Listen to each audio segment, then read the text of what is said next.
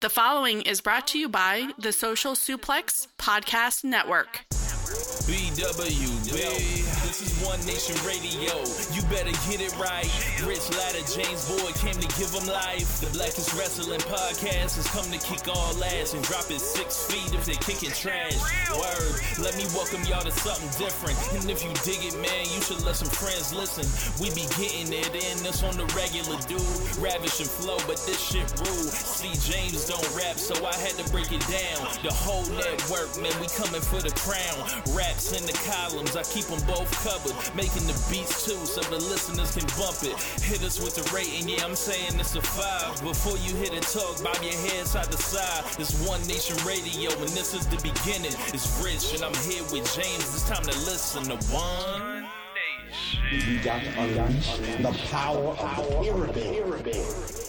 This is Mike Sempervive from WrestlingObserver.com. Check me out on Wrestling Observer Live every day. And also check out your boys, Rich and James, on One Nation Radio. Hi, this is Kenny Omega.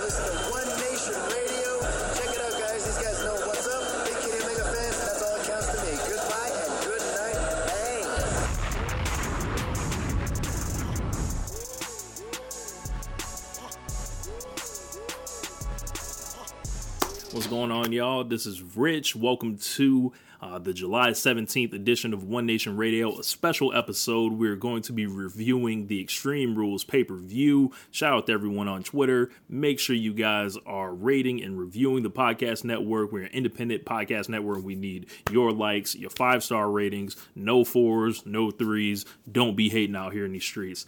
Um, we've got some you know stuff to get to later this week so there will be another show um, breaking down the entire hulk hogan situation and i'll be joined by simon cotton of uh, sportskeeda.com as well as james who will be breaking his sabbatical um, to join me on that. But this right here is going to be the start of a new tradition. We're going to put the pay-per-views as their own show uh, hope you guys dig it. Um, so let's just, we're going to start right at the top, man. Um, so, overall thoughts on the show. This was not one of the more stellar events of the year. Um, I was confirmed with a couple buddies of mine. Um, you know, some folks really liked it for certain reasons, and most people didn't. Um, this was right on the level of Backlash, maybe a little better, a little bit more entertaining um, on that front. But, you know, watching this show, I kind of watched it as comedy personally, and I was a lot less offended uh, watching it that way had I watched it as a serious wrestling show. Um, the way that they essentially came out here and just booked all these fuck finishes and they came out here and essentially have put two black holes on their card with their women's matches being you know their champions are Carmella and Alexa Bliss. Um, their tag team divisions look like absolute jokes. They have Daniel Bryan out here fighting against these two monsters and you know Kane coming out here. He's already kind of immobile to begin with and then he gets put in a walking boot. Um, You've got the main event where, of course, we have the 10, 9, 8, 7, 6, 5, 4, 3, 2, 1 chance and and all that. And, you know, the outrage that came from that. Well, I'm not going to be outraged here um, about any of that. There's a lot of people that want to yell at the fans, but if you want someone to yell at the fans, you're listening to the wrong show. Um, I believe, you know, when the fans go see the arena and these things happen, they happen for a reason. Uh, if you give these, you know, fans, you know, they, they've been in the seats for that long, um, you come out there and you give them fuck finish after fuck finish after fuck finish, and then you put an Iron Man match out there last, and we'll just go ahead and get it started now. Um, Seth Rollins versus Dolph Ziggler um, headlined the show. No one knew that going in um, for the Intercontinental Championship in an Iron Man match. Now, this was built up uh, with a couple weeks of TV matches, including a title change where Dolph Ziggler won the Intercontinental title for, I believe, the sixth or seventh time. Not sure, but it seems like that's kind of you know uh, his belt at this at the moment. And they, you know, just built an Iron Man match off of that. So it was, you know, not really a long build. Usually see an Iron Man match, whether it's like a uh, a Bret Hart Shawn Michaels situation, or it's a deeply ingrained personal rival rivalry like Sasha versus Charlotte or something like that. This was not that. This was them booking a stipulation that they hoped, you know, these guys uh, would, you know, tear the house down and, you know, see Seth Rollins and Dolph Ziggler. They don't really need help with that. They don't need assistance. So when I saw, you know, the match going, you know, underneath the hijack or whatever like that, and everyone's called it so disrespectful and all this other shit. Um, I didn't see it that way. Um, this was I, I still thought the crowd was into the match when they needed to be. This was something where they were just having fun, and it was a situation where they came out there and told this crowd that this match is not serious.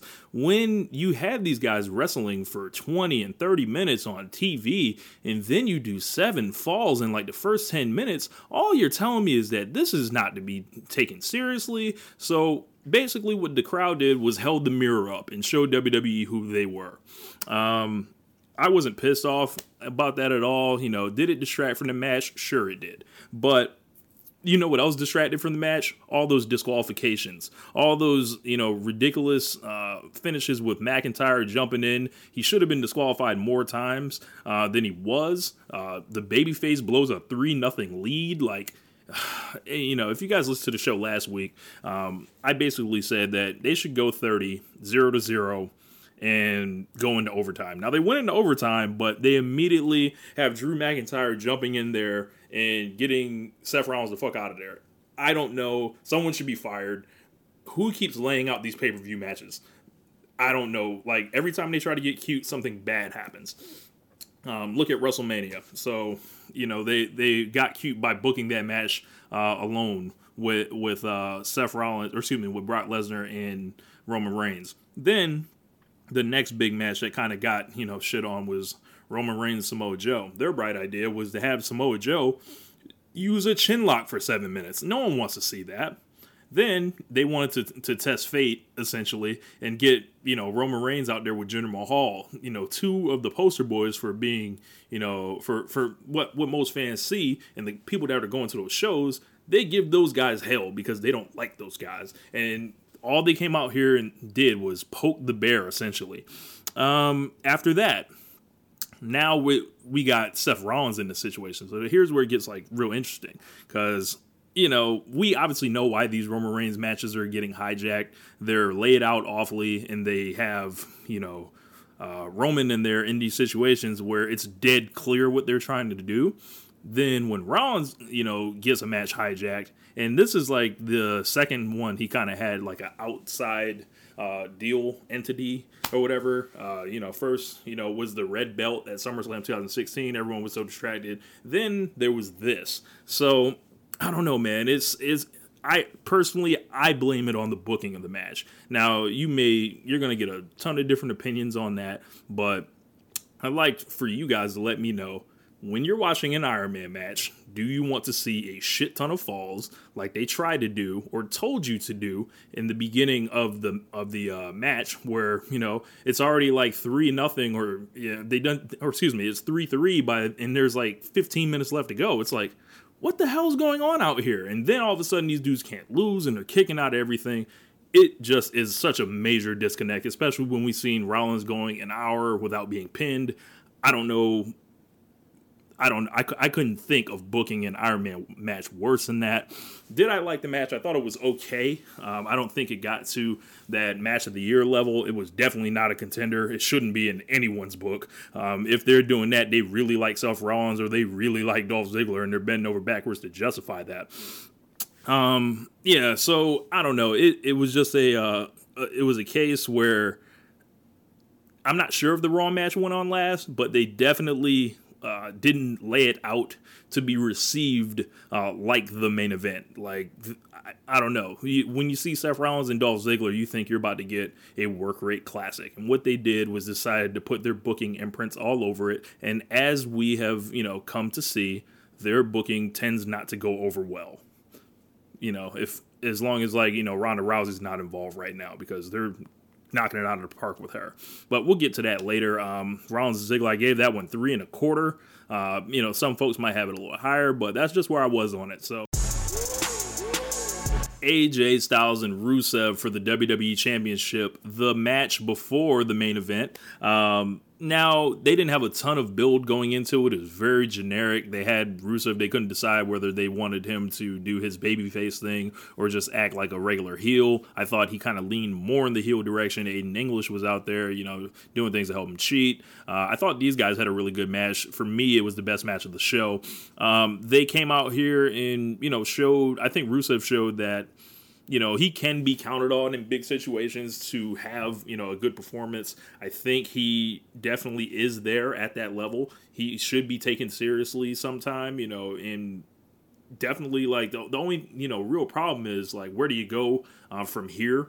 with Rusev now that he, you know, just got his shot at the king and essentially missed. So maybe he goes into something like, hey, man, I didn't need you to pull that turnbuckle off. So what happened? Maybe he does something with Aiden English there, but uh, I thought Rusev had an excellent match. Um, Styles just you know showed that he's AJ Styles. I don't think this was a match of the year contender or anything. Styles hasn't really been lighting it on fire, but he's still been really good. So I think by the end of the year, he may work himself into that wrestler of the year conversation just off of his consistency and you know being a guy to hold the WWE Championship, but we've really got to start asking what the fuck is going on with WWE not putting AJ Styles on last. I feel like right now they're bending over backwards to not give him the main events, like sports writers bent over backwards for a couple years not to give James Harden the NBA regular season MVP if you weren't going to put Roman Reigns on last, which was the rumor going into this, and I would think, you know, there's no Universal Championship match. So why isn't the WWE Championship in the main event? It makes it, you know, very confusing for not only viewers but um longtime fans, like like new viewers, but longtime fans as well. It's like, well, what's AJ not doing to be a main eventer? And then the only thing that you can really think is, oh, he's on SmackDown. So what they're doing is just turning it to the SmackDown belt, which is not even above the Intercontinental title. I think people really have to ask you know, questions about that. Like, if this was your first time watching the pay per view, you would think the Intercontinental title is bigger than the WWE Championship. So, it, it is uh, troubling to see that that's happening to AJ. Um, looking at the year, the only thing he's main evented was Fastlane. He wasn't going to have a shot in hell at main eventing the uh, you know WrestleMania, the Greatest Royal Rumble. Wasn't on there for Backlash because they decided to end, you know, all the matches with him and Nakamura with fuck finishes. Uh, the last match that they did was at Money in the Bank. They had to fall behind a gimmick. You get to this one, he still can't have the main event. So what is AJ Styles not doing to get the main event?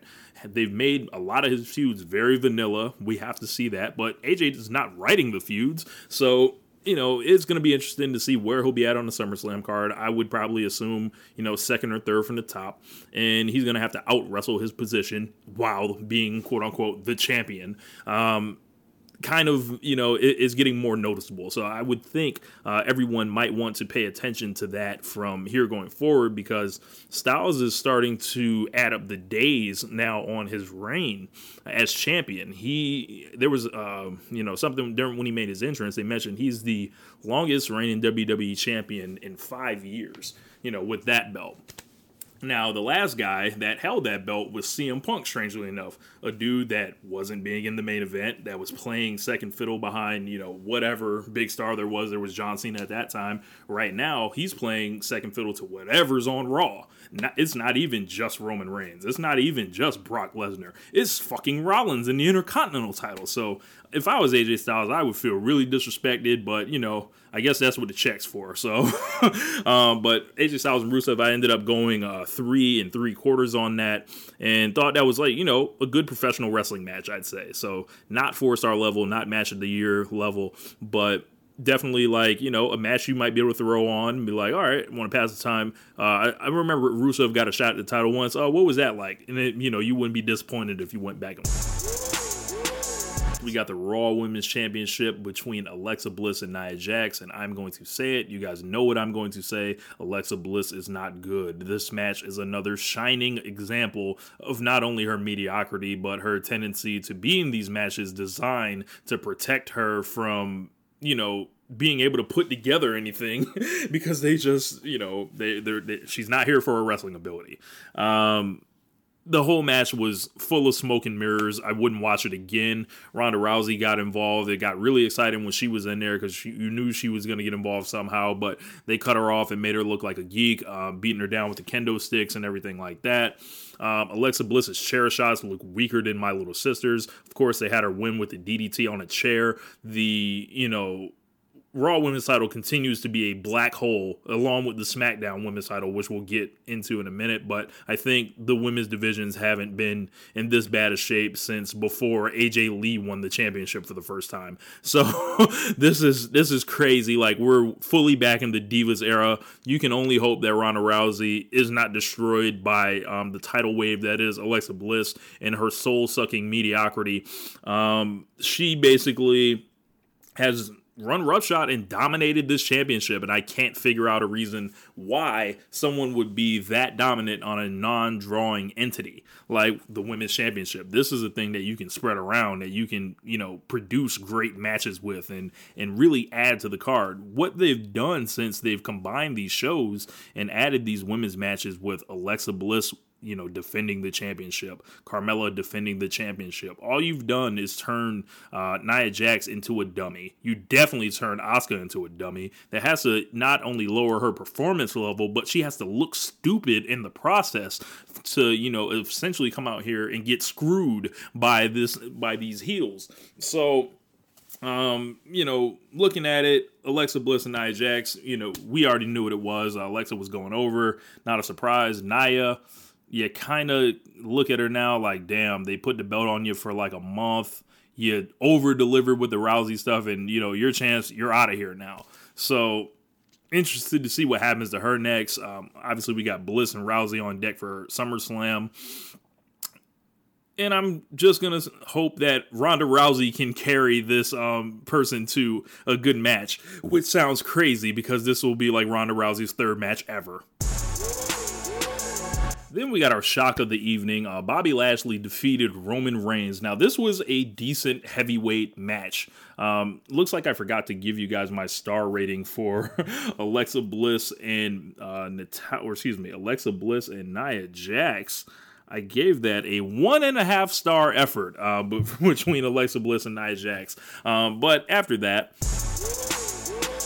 Uh, Roman Reigns and Bobby Lashley went out there. Bobby Lashley got the clean win, one, two, three. Uh, didn't expect that. I thought Roman would go ahead and, and get uh, Bobby out of there. But what they did was, you know, essentially gave Lashley the first one. And then if you guys saw Monday Night Raw last night, um, you know, these guys are going to have a rematch next week to determine who's going to fight Lesnar. And I'm pretty sure that. Um, they'll go and give Roman that win back, and then you know Bobby will be you know either shipped off or maybe they'll do a three way or something like that. Um, I like the match. I thought it was a decent, a good heavyweight match. Three stars, nothing like terrible that will insult your intelligence. Uh, I thought these guys did a good job of overcoming what you know was attempted to be a hijack. Uh, if it had gone on last, I have no doubt it was getting hijacked, especially like you know how the folks reacted with the clock stuff. But you know I don't think this match was anything special, you know, to write home about. This pretty much showed that Bobby Lashley can have a competent match. Roman Reigns normally delivers on pay per view when he's not, you know, restricted, you know, by terrible match layouts um, or gimmicks that he has to get over. Like he doesn't have to lay in a in a submission move, and he a, doesn't have someone in there abominable like Jinder Mahal, um, who was completely not on the show this time. Um, Lashley showed enough that he's competent, and it seems like people are actually kind of digging the guy. So maybe you can credit Roman Reigns uh, for that, uh, depending on how you look at it, or if this is anyone but Roman situation, that could be be the same thing as well. Um, yeah, so uh, next week, these guys will be facing off, and the winner gets Brock Lesnar. They were in triple threat matches last night on Monday Night Raw. Uh, Lashley was in there with Elias and Seth Rollins, and Roman was in there with Drew McIntyre and Finn Balor interesting choices. Um, Rollins, you know, has been hot all year and gets pretty much, you know, pushed to the side. And we've got this whole Lashley and Reigns thing. I don't know, not the most exciting thing in the world seems like it's going to lead back to Brock Lesnar and Roman Reigns, which is a tired program. They have Brock Lesnar getting paid all this money to essentially uh, get go away heat and come out here and you know what they've done since WrestleMania is what I've been saying on this show is they've ruined Brock Lesnar's character, and they've ruined the audience's connection to him. That everyone always liked Brock Lesnar when he showed up. It was really telling to watch Monday Night Raw and hear you know Kurt Angle say, "Hey." I'm just gonna strip this dude, no match needed, and everyone was like, "Yes," because people really believe this for whatever reason. Like they, really believe Brock Lesnar does not want to show up. So aside from the part where we're just sick of Brock Lesnar and you know what they've done with him, and it's just like, yo, leave so they can stop this tired ass storytelling trope. Trope. Some people just be like, really believe that Brock Lesnar is not showing up, and so this is a credit to Vince McMahon that he's able to hoodwink these, these idiots. But what is happening is they're ruining Brock Lesnar in the process, not only to those folks, but the folks like, you know, that watch this channel, the folks that listen to this podcast, where we're just tired of it. Get the belt off of him and no match is necessary. Have a tournament. Who gives a fuck? Put it on Hawkins. No one would, would, would bat an eye if they did that at this point. So not only have they made the Universal title just a complete non-entity, they've turned Brock Lesnar in, you know, from a guy that generated excitement every time he came around to a guy who generates apathy and groans and you know the way they that he's been performing is just it's not exciting it's done it's stale it's tired. And people are ready for that shit to end. So for everyone's sake, I think we should hope that Brock Lesnar drops the title come SummerSlam, almost no matter to who it is, and we have Brock Lesnar or excuse me, Braun Strowman waiting with that briefcase. Um, it's gonna be make an interesting dynamic because I think it's gonna be WrestleMania 34 Part Two. Uh, if Roman Reigns is put in that spot, no one's gonna cheer when Roman Reigns is, or when you know if Roman Reigns defeats Brock Lesnar for the belt. They're all gonna be like, "Where the fuck is Strowman? Come get this belt um, from this other dude we don't like." So and, you know, it'll be a heel versus heel program uh, at the end of the day. But um, moving on. Then, of course, we had the Bludgeon Brothers against Team Hell No, Daniel Bryan and Kane. It was shown early in the night that the Bludgeon Brothers couldn't wait to get their hands on, you know, the nostalgia act as they went ahead and whooped Daniel Bryan's ass and whooped Kane's ass in the back, and they brought out the hammer like Gallagher.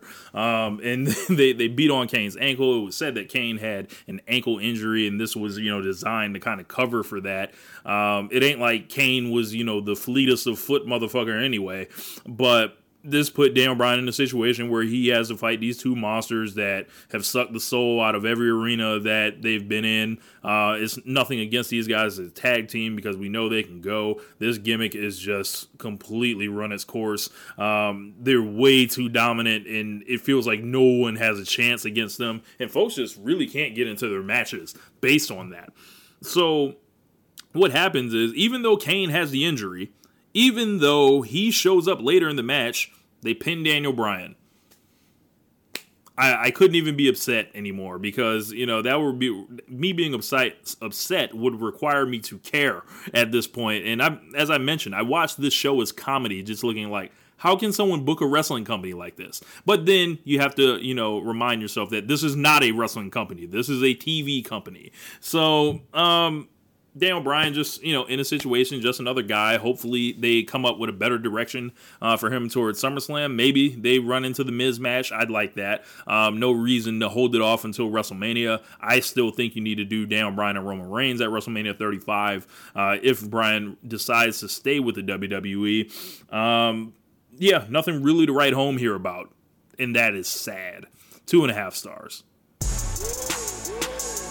Now, the show emanated from Pittsburgh, Pennsylvania. Now, 20 years ago, The Undertaker faced Mankind in the Hell in a Cell, created a moment that, you know, lasts, essentially transcended into pop culture with Jim Ross calling, you know, oh my God, my God, he's, he's, he's dead, and, uh, you know, whatever hell he said. Um, basically, Kevin Owens came out here and was like, all right, we're going to go ahead and recreate that.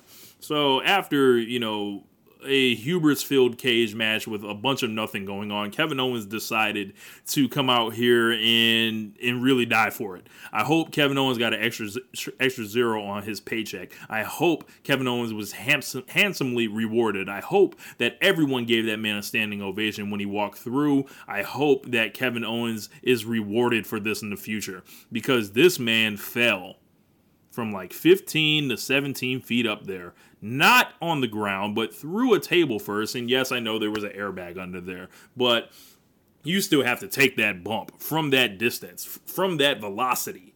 And I, it, it's, it's, a real bad week um, for folks that want to, you know, say how dangerous, you know, New Japan is. And I think James brought this up on Twitter. This is a real bad week for y'all, um, knowing that shit was about to happen. Um, as far, you know, if you want to talk about real danger, what if he lands wrong? Like, what if his head like goes? You know, this is something that he planned to do. This wasn't something that was like a mess up that could happen on any fucking move that um is ever done in the ring, like a body slam, like a back bump, or anything like that.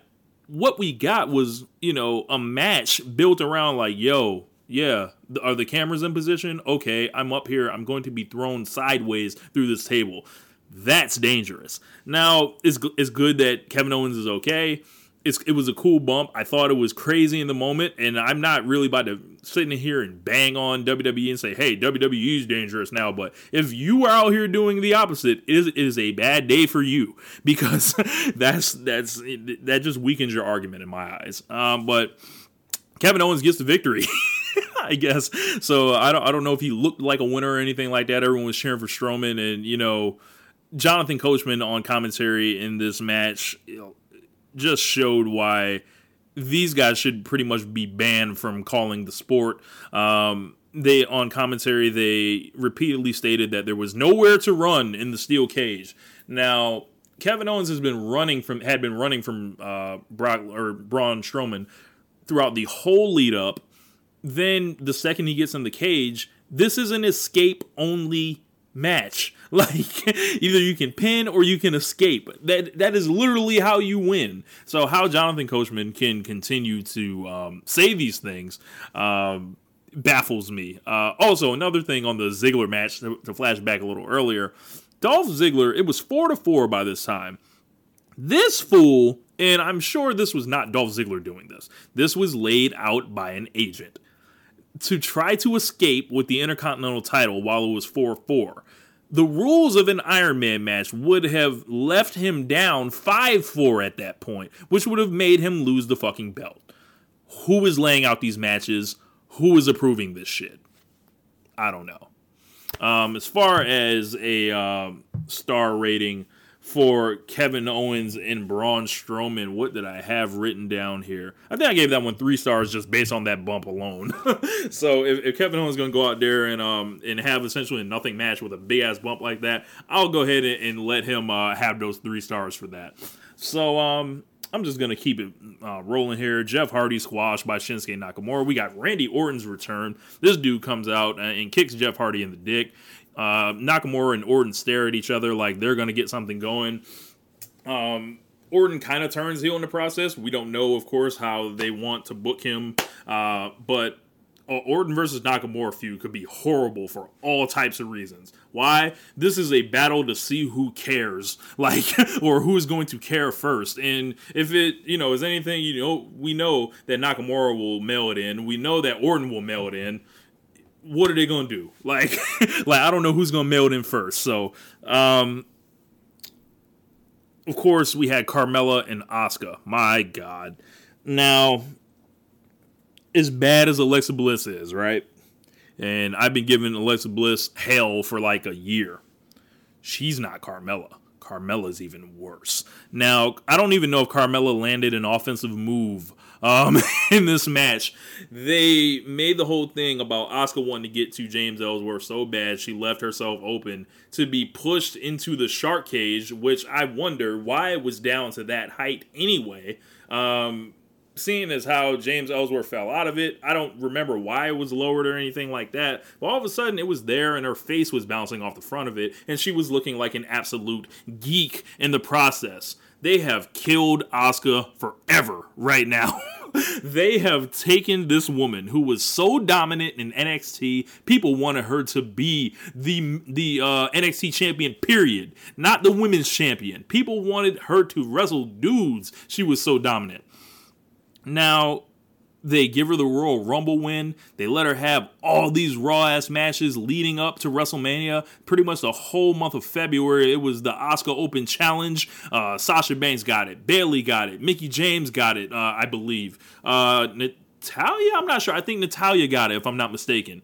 And what happened was she got to WrestleMania and they beat her.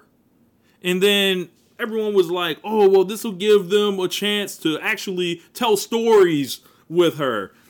Look, man, it's real easy with Asuka. Let her kill people. We don't need it much more complex than that. Why? She's not really here to do all the talking. She's not really here to do all the acting and the, and the phony bullshit. What has happened to Asuka, I feel like, is an absolute tragedy and a failure of Vince McMahon to capitalize on what was one of NXT's hottest properties. And you know, one of the best women's wrestlers in the world. And it's really it really sucks. And and you're feeding her to Carmella.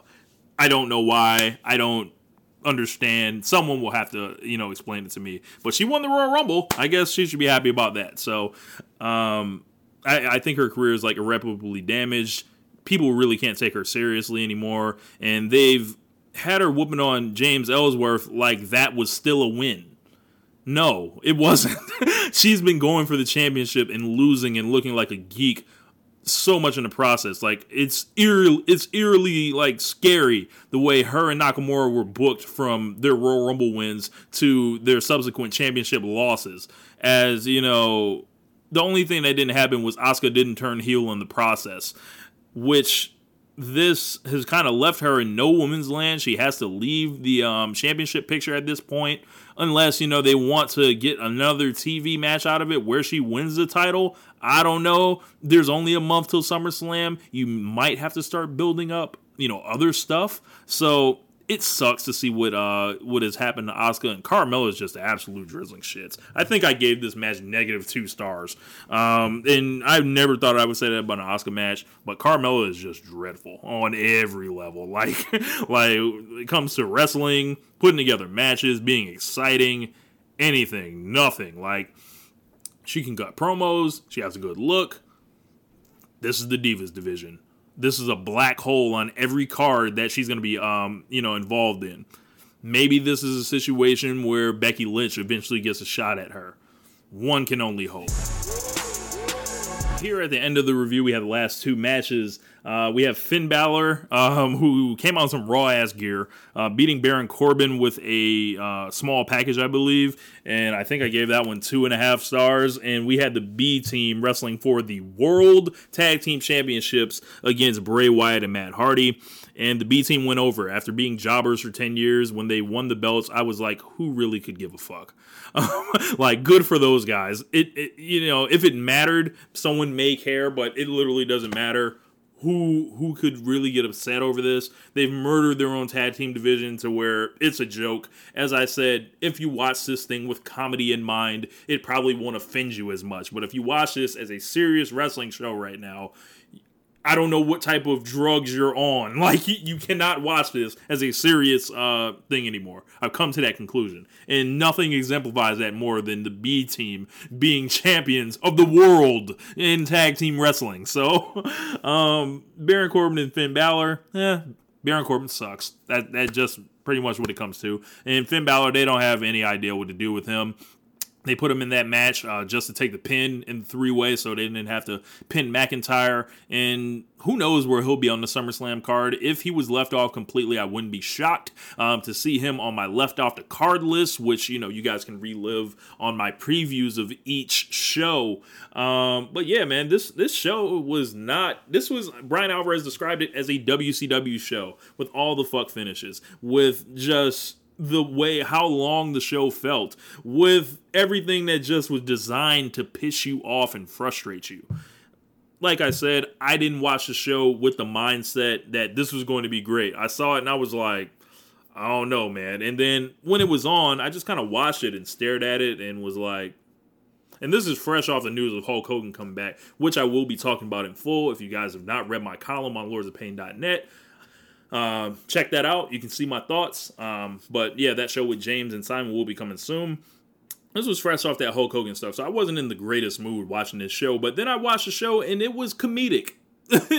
just the way like that I would never run a wrestling company, it made me laugh with some of the booking. So, but that doesn't necessarily mean that's a good thing. Is does that make make it a good wrestling show? No, it does not. And I'm not going to sit here and, and and lie to you on uh camera or bend over backwards and tell you, "Yeah, you know, I really think this was one of the best shows of the year because it's not. This is not great at all." Uh, but I watch this, I do this for you guys and I do it because I enjoy talking about professional professional wrestling. Um, yeah, but yeah, the Extreme Rules show, get it the fuck out of here, B. Straight up. Um, Royal Rumble was better. Fastlane was better. WrestleMania was better, even though, you know, I've made my thoughts about WrestleMania this year well known. Um, the greatest Royal Rumble, I would say, is better. Backlash was not better. I'll say that. Um, and Money in the Bank was a little bit better than this. So, you know, you're looking at between Backlash and this one, is some of the worst shows of the year. But that's going to wrap up uh, this review. Make sure if you guys are watching this on YouTube.com that you hit this. Excuse me, that you hit the subscribe button for more videos and everything like that. And if you guys are listening to this on uh, Social Suplex Network, uh, make sure you guys, you know, rate us five stars, everything. Check out all the other shows on the network. Uh, of course, One Nation Radio hosted by myself. Um, Keeping It Strong Style with Josh and Jeremy. Um, the I'm tripping.